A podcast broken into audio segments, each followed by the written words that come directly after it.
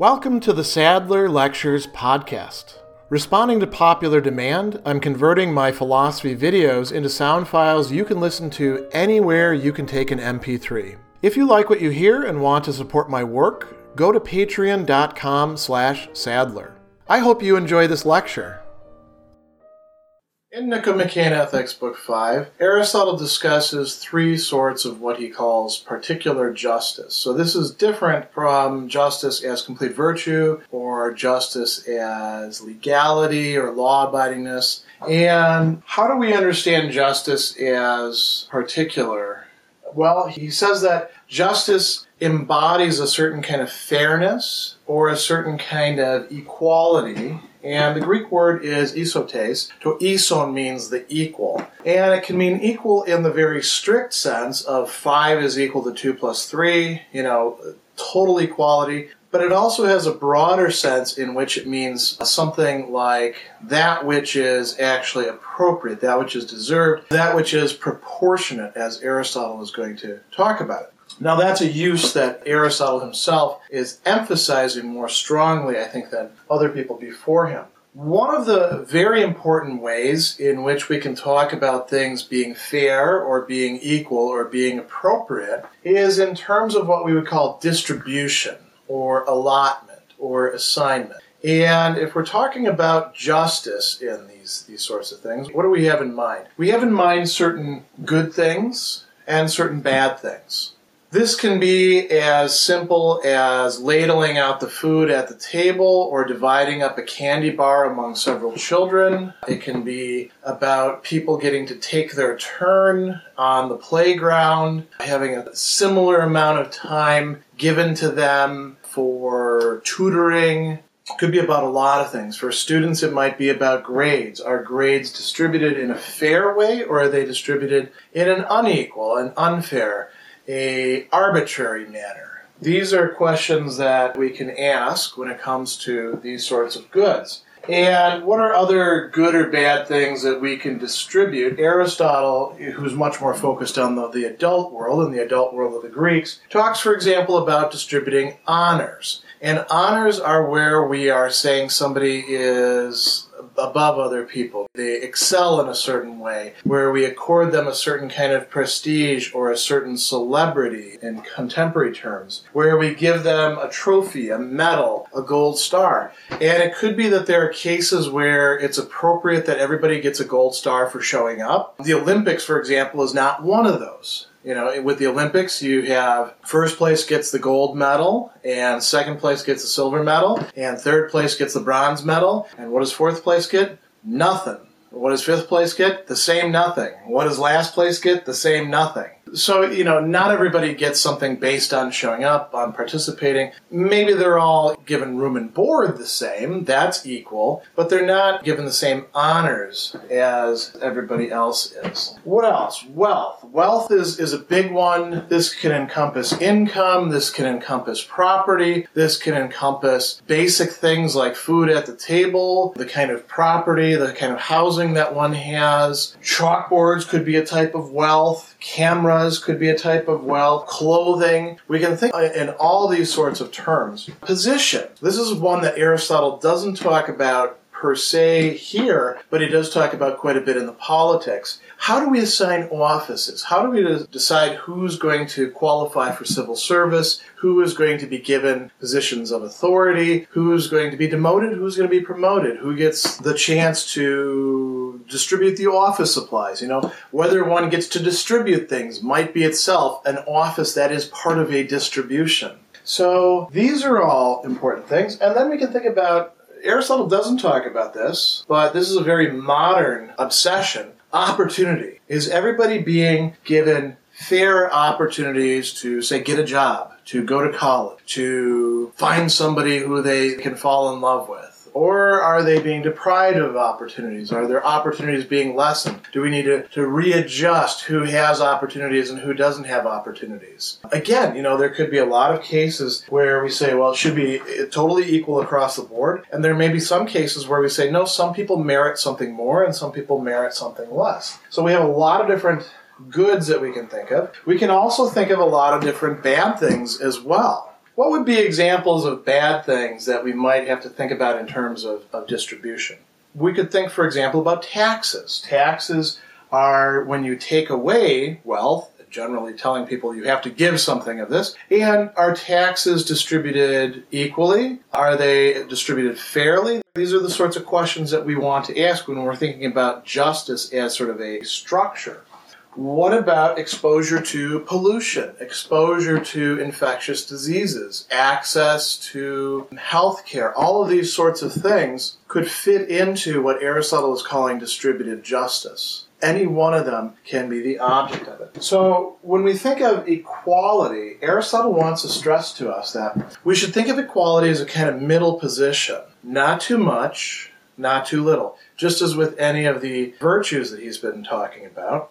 So, if, for example, the right amount of money for me as a professor of philosophy, which this is very hard to figure out, let's say the right amount is $50,000 a year or $100,000 a year. If that's the case for me, then for somebody else who has the same relevant qualifications and training, they should get the same amount. Or perhaps we make it vary on time in service. The longer that you're in, you, you get raises. Or perhaps we make it depend on what sort of, you know, additional work you've done, what service work, what sort of publishing, and maybe even, you know, what video courses you've put together. There's a lot of different ways in which we could think about this. But one way that we think about it is that, look, there's a middle position, and if, if there's too much, then that's unjust, or if there's too little, then that's unjust. And the basic assumption governing all of this is that we're talking about goods that can be shared, can be transferred, can be pushed from one person to another, or one area to another, but they're finite, they're limited. Because otherwise, we could just give everybody totally everything as far as wealth. Well, no, wealth is something that it's, it's vast, but it is limited. And if I have your income, not just an income like yours, but your income, that means you don't have it. So these are very important things to keep in mind. Aristotle says that people often go wrong by thinking that justice is simply strict equality. Equality is appropriate in some circumstances. Like I said, there may be some classroom exercises where everybody should get a gold star for handing it in. But there are other criteria other than just showing up or participation or willingness, and we use those to determine how we ought to distribute these goods and these bands. So the big question we always have to ask is what is the criteria? Aristotle tends to think that most people not only err by doing too much, too little, not appropriating things, not distributing them entirely the way they ought to, but also in picking the wrong criteria or in focusing on the wrong criteria or giving the wrong criteria too much weight. So, for example, let's take a classic example that, that we use in moral theory. Should the doctor in a doctor's office be paid exactly the same amount as the nurse who puts in just as many hours as the doctor? And should both of them be paid the same amount as the secretary who handles bookings and calls and the custodial staff who comes in at night and cleans the place up? Now, you could say, well, the doctor makes way too much in comparison to these people. But we're not asking about the exact proportion at this point. We're just asking the basic question should it be totally equal across the board?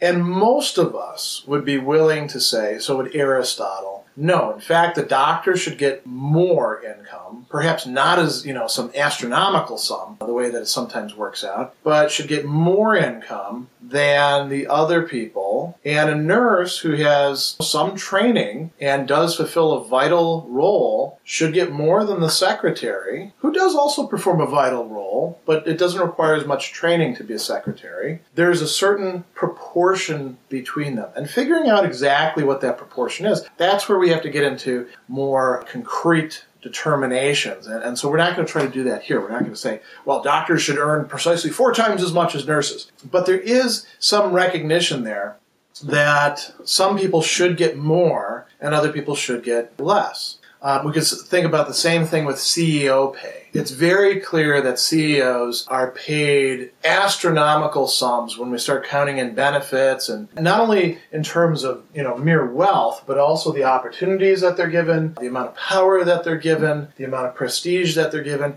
and their lack of exposure to, ironically, because they're supposed to be the great entrepreneurs, their lack of exposure to harm in comparison to, to many of the employees. And Aristotle would probably look at our CEO pay here in America and say they're earning way too much. They should be earning more, quite a bit more, than the average worker, but probably not 300, 400, 500 times as, as much. So it's important to know what is the criteria by which we are apportioning good or bad things if we pick the wrong criteria, and what is our temptation? Our temptation is to pick the criteria that we feel is the best, oftentimes in a self serving way. So Aristotle says people in a democracy, those who are for the democracy often want to say, well, we should all get an equal share. And those who see some sort of merit based thing, whether it's a sort of, let's call it a silly merit based thing based on wealth or good birth in an oligarchy or a very commonsensical merit based thing like merit in an aristocracy. A real aristocracy means the people who are the best actually have virtues, they have excellences beyond those of other people. Maybe they should get something else. And Aristotle says all three of them tend to go wrong. The Democrats tend to think, well, you know, being free birth or equality or being a citizen means we all get the same thing. The rich, of course, think, well, because I'm rich, I'm entitled to more. And even the virtuous, he says, can go too far in asserting the claims of virtue, although they're much less likely to do so, in part because they are virtuous. One great example of this, where Aristotle would say both sides are, are kind of getting it right and both sides are kind of getting it wrong, would be voter ID laws if you think about what is a voter ID law about, it's really about an opportunity. The opportunity to perform a very, very tiny, tiny role within the functioning of a nation state democracy. Uh, at a local level, of course, your vote has more weight than in a national election. Now, requiring of people that they actually be able to show a photo ID in states where most people have driver's licenses, and if you want to get a photo ID, it's pretty, pretty easy to do so. Does not seem like a particularly onerous thing to demand of people, but it is a criterion. It's a criterion for who gets to vote you're distributing the right to vote in a certain sense based on whether you satisfy certain criteria. There's other criteria as well. You actually have to be alive. Sometimes dead people vote. You actually have to live in that area where you're voting. But, you know, let's say all those other things are satisfied.